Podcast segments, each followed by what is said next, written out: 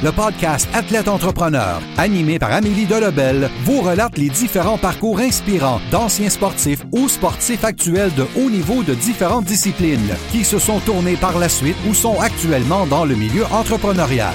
Des entrevues et reportages qui seront vous motiver à atteindre votre plein potentiel. Le podcast Athlète Entrepreneur, des cheminements à découvrir.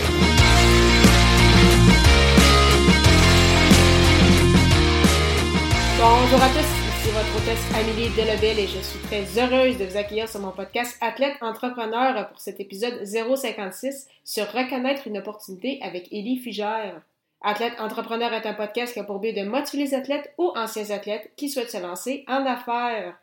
Avant de vous parler de mon invité du jour, je vous invite à rejoindre le seul groupe Facebook d'athlètes entrepreneurs de la francophonie. Pour ce faire, simplement aller au ablidelebel.com groupe et répondre à trois petites questions. Au plaisir de vous accueillir. Aujourd'hui, j'ai la chance de discuter avec Élie Fugère, une passionnée de yoga qui en a fait sa profession. L'entrepreneur a fondé son entreprise Solia Yoga basée à Trois-Rivières, au Québec. La Québécoise collabore également avec l'entreprise Naya Life. Sans plus attendre, je vous laisse à cette entrevue avec Élie Fugère. Bonne écoute! Alors, je suis actuellement avec mon invité du jour, Élie. Alors, salut Élie, comment ça va? Ça va bien, toi? Ça va très bien, merci beaucoup. Alors, pour commencer cette entrevue, est-ce que tu pourrais nous expliquer pourquoi tu as commencé en fait à faire euh, du yoga et qu'est-ce que tu aimes de ce, de ce sport? Euh, ben, en fait, j'ai commencé il y a vraiment longtemps. Je te dirais que ça fait 10-15 ans.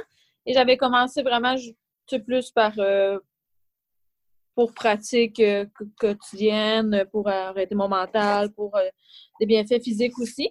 Puis tranquillement, à force de, rentrer euh, dans ce monde-là, mais là, j'ai poussé un petit peu plus loin, j'allais faire mes formations. C'est pour ça que je suis rendue, que j'aime bien le yoga et j'aime bien le partager aux autres. Puis, euh, il y a quelques années, tu as lancé, mais ben, en fait, tu as fondé ton entreprise, Solia Yoga. Comment ça s'est passé, justement, cette, euh, ben, ce projet-là? puis, quels ont été tes défis, en fait, en, cours de route? Ben, en fait, moi, j'ai c'est venu à l'idée parce que je faisais du hot yoga.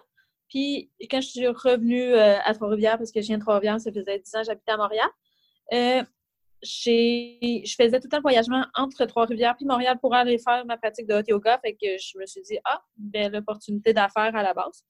Puis euh, c'est comme ça que ce lien est né.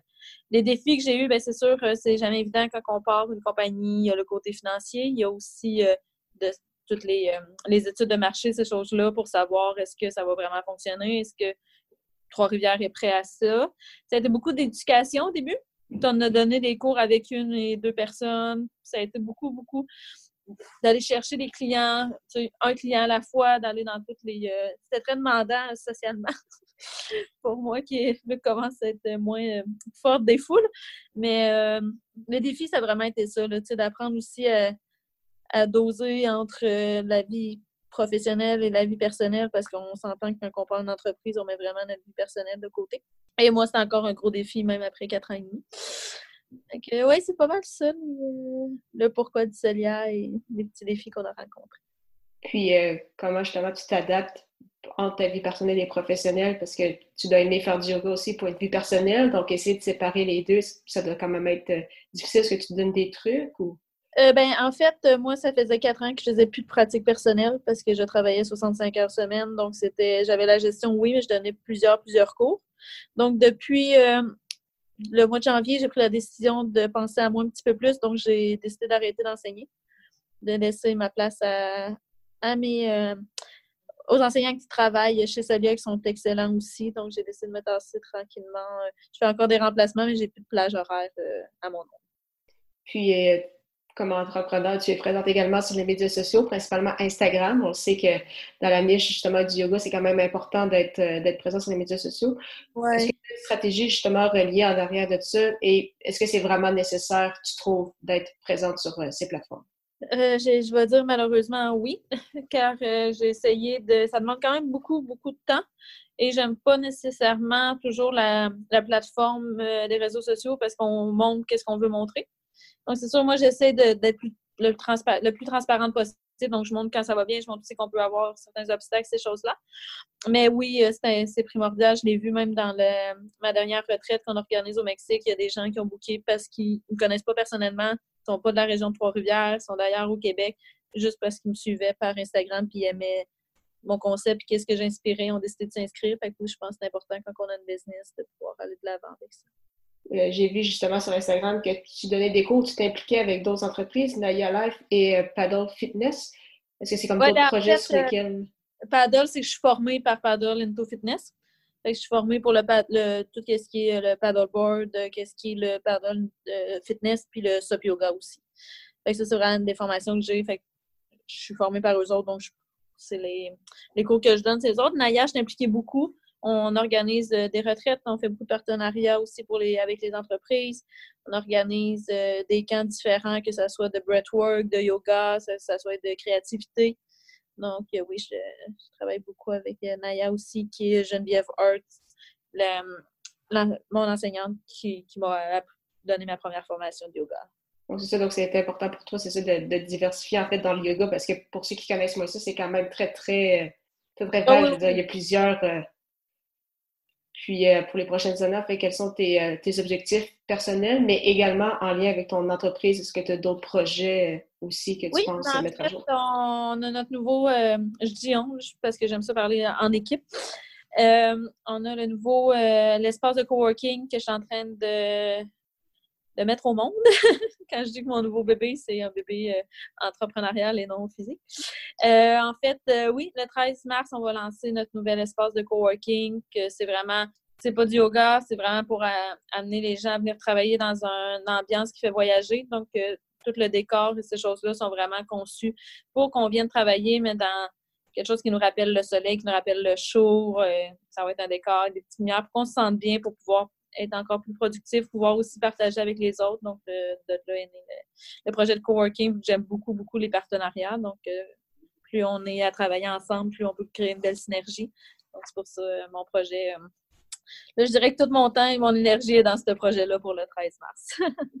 Puis par la suite, est-ce que tu as déjà d'autres choses? Est-ce que, tu veux pousser encore plus Solia, Yoga? Pour le moment, vous avez quand même des, bonnes bases.